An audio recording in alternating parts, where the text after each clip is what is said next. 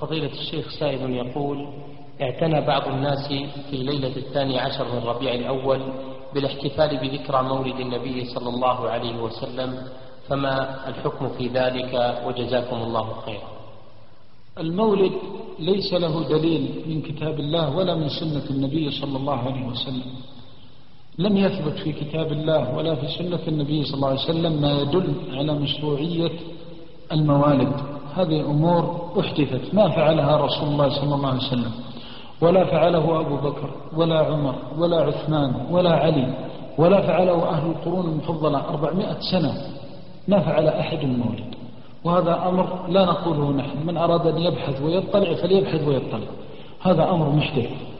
فإن قال قائل إنه عبادة، فالله عز وجل يقول: اليوم أكملت لكم دينكم وأتممت عليكم نعمتي ورضيت لكم الإسلام دينا.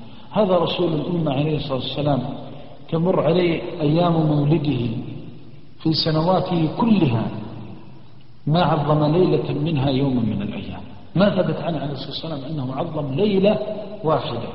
فإما أن نكون كرسول الله صلى الله عليه وسلم، أو أعوذ بالله أن نعتقد أننا خير من رسول الله صلى الله عليه وسلم، أو نستدرك على رسول الله صلى الله عليه وسلم. إن كان قربة وطاعة فلماذا لم يفعله عليه الصلاة والسلام؟ ومن فعله تسأل، لأن ما نستطيع أن نفتي الناس أن يفعلوا أشياء نقف بين يدي الله نسأل عنها.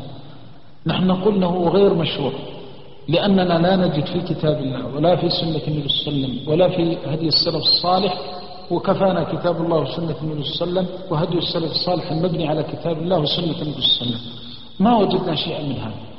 فإذا لم نجد شيئا من هذا فإننا نعتقد اعتقادا جازما أن هذا الأمر بدعة وحدث، إحداثا في دين الله عز وجل. والعجب أنك تجد البعض يحافظ على ليلة المولد ويحافظ على حضورها وخشوعها لربما أكثر من خشوعه في صلاته وعبادته، ولربما يعتقد في فضائل هذه الليالي ما لا يفعله في العشر الأواخر من رمضان، ولربما ينفق الرجل على إطعام الطعام وعلى الذبائح وعلى كذا، حتى لو جاءه رجل من آل بيت رسول الله صلى الله عليه وسلم في مسربة كما ذكر بعض المشايخ رحمة الله عليه يعرض عليه أنه محتاج ما أعطاه. هذا أمر ينبغي أن ينتبه له. نحن لا نحتكم الدين بالعواطف ولا نحدث بآرائنا ولا بأهوائنا، ولكن دين وشرع، وأن هذا صراطي مستقيما فاتبعوه. نحن مأمورون باتباع ومأمورون باقتداء، وهذا شيء تعبدي لا يجوز أن يزيد فيه الإنسان ولا أن ينقص. فمحبة النبي صلى الله عليه وسلم نحبه ملء قلوبنا، محبة ترضي ربنا، ونحبه محبة تدعونا إلى متابعته وتجريد هذه المتابعة، فنؤثره عليه الصلاة والسلام على أنفسنا وعلى أهلينا وعلى أهوائنا وآرائنا. فانظر رحمك الله إلى كتاب ربك وسنة نبيك صلى الله عليه وسلم، فما وجدت فيهما فالتزم، وما خالفهما فاتركه، ولو جرى عليه أهواء الناس ولو جرت عليه عادة الناس. الذين دين الله عز وجل نعتقد أن النبي صلى الله عليه وسلم ما فعل هذا الشيء، وعلى هذا فإنه لا يشرع فعله، ولا يجوز للمسلم أن يحدث في دين الله، لأن النبي صلى الله عليه وسلم قال: عليكم أي يلزموا عليكم بسنتي وسنة الخلفاء الراشدين المهديين من بعدي، عضوا عليها بالنواجذ، وإياكم ومحدثات الأمور. وذلك قال قبلها: إنه من يعش منكم فسيرى اختلافا كثيرا. فأمرهم عليه الصلاة والسلام في هذا الاختلاف أن يرجعوا إلى سنة النبي صلى الله عليه وسلم، فالواجب الاحتكام إلى هذه السنة وإلى هدي عليه الصلاة والسلام.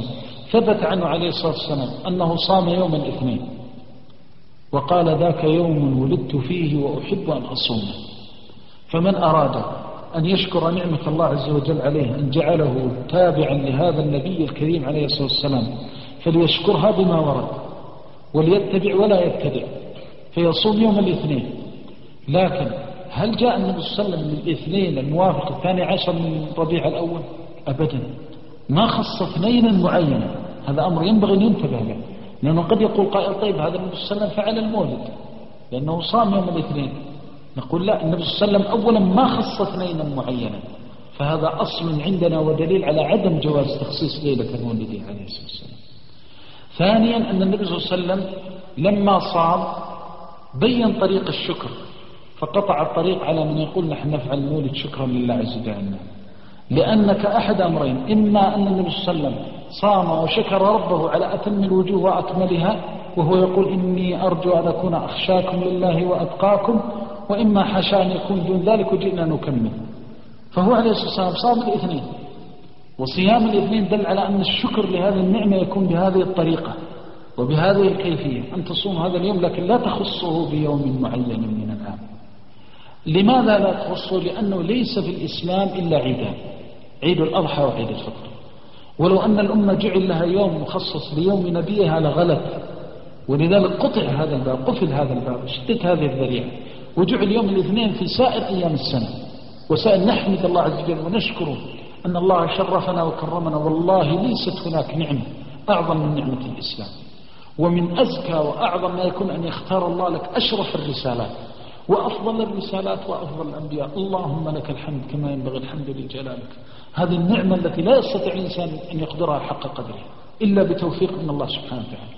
ولذلك اختيار الله لك أن تكون تابعا لهذا النبي. ومما زادني شرفا وتيها فكدت بأخمصي أطأ الثريا دخولي في ندائك يا عبادي وأن صيرت أحمد لي نبيا صلوات الله عليه وسلم. والله نحبه محبة تجري في دمائنا وعروقنا، ولا نعتقد أن هذا ينقص مكانته أبدا، بل ينبغي علينا أن نعتقد اعتقادا جازما أنه لا سبيل للجنة إلا بمحبته ومتابعته على السيس أبدا، لأن الله أحبه، وهذا الفضل الذي خصه الله عز وجل به.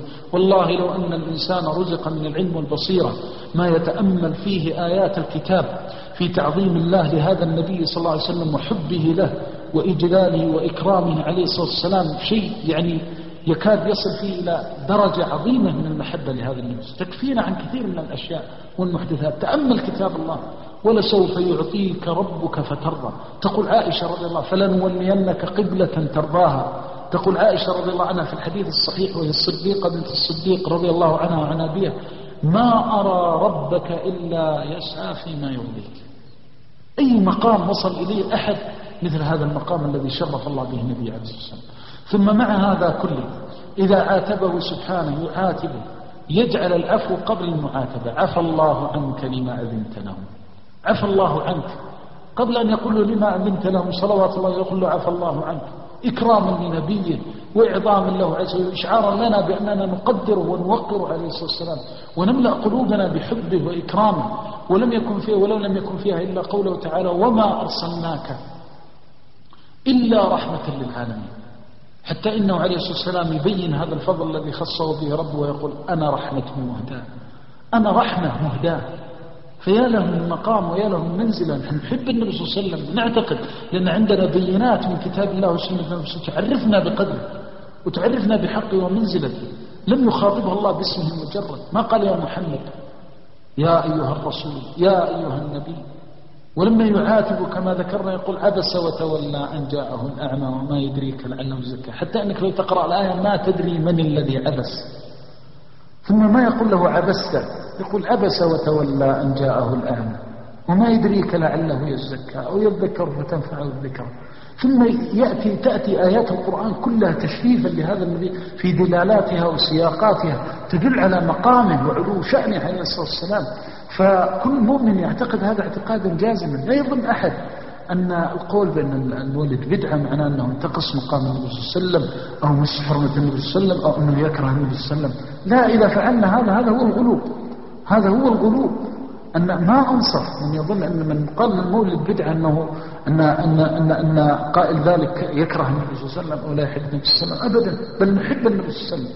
ومن محبتنا لرسول الله صلى الله عليه وسلم أننا نريد أن نتبع وأن نسير على نهج علمنا، العلم الجازم أنه لا يرضى عليه الصلاة والسلام ولا يرضى ربه الذي أرسله إلا بهذه المتابعة، وأن هذا صراطي مستقيما فاتبعوه. وأدب الله نبيه على الاتباع ويقول له فاستمسك بالذي أوحي إليك، لا زيادة ولا نقص. فلا يجوز للمسلم أن يزيد ولا يجوز له أن ينقص ولا يجوز له أن يبدل. نسأل الله العظيم رب العرش الكريم يرزقنا محبته وأن يحشرنا في زمرته. وأوصي طلاب العلم إذا نبهوا الناس بأمر مهم جدا، وهو أننا ننصح الناس بالتي هي أحسن وألا ننفر. فنعم ينبغي أن نبين الحق ونبين السنة والبدعة، ولكن ينبغي أن لا يغلو الإنسان في يعني نصح الغير وتوجيهه، لأنك إذا كنت صاحب سنة ينبغي حبك للسنة وحبك لرسول الله صلى الله عليه وسلم أن يظهر من خلال أساليبك وطريقة توجيهك وإرشادك. فكم من أناس رأيناهم وهم يتمسكون بأمور يظنون أنها سنن، والله يعلم من قرارة قلبهم أنهم يريدون الخير، فلما نصحناهم ووجهناهم عدلوا عن ذلك. والله إني لا أعرف رجلا كان شديدا في أمور يتوسع فيها ويحدثها، فلما بين له الحق والله إني اليوم أغبطه على التمسك بالسنة، وعاش أكثر من 35 سنة. يقول لي بعظمة لساني عشت أكثر من 35 سنة بعد بلوغي، يعني ما يقارب 50.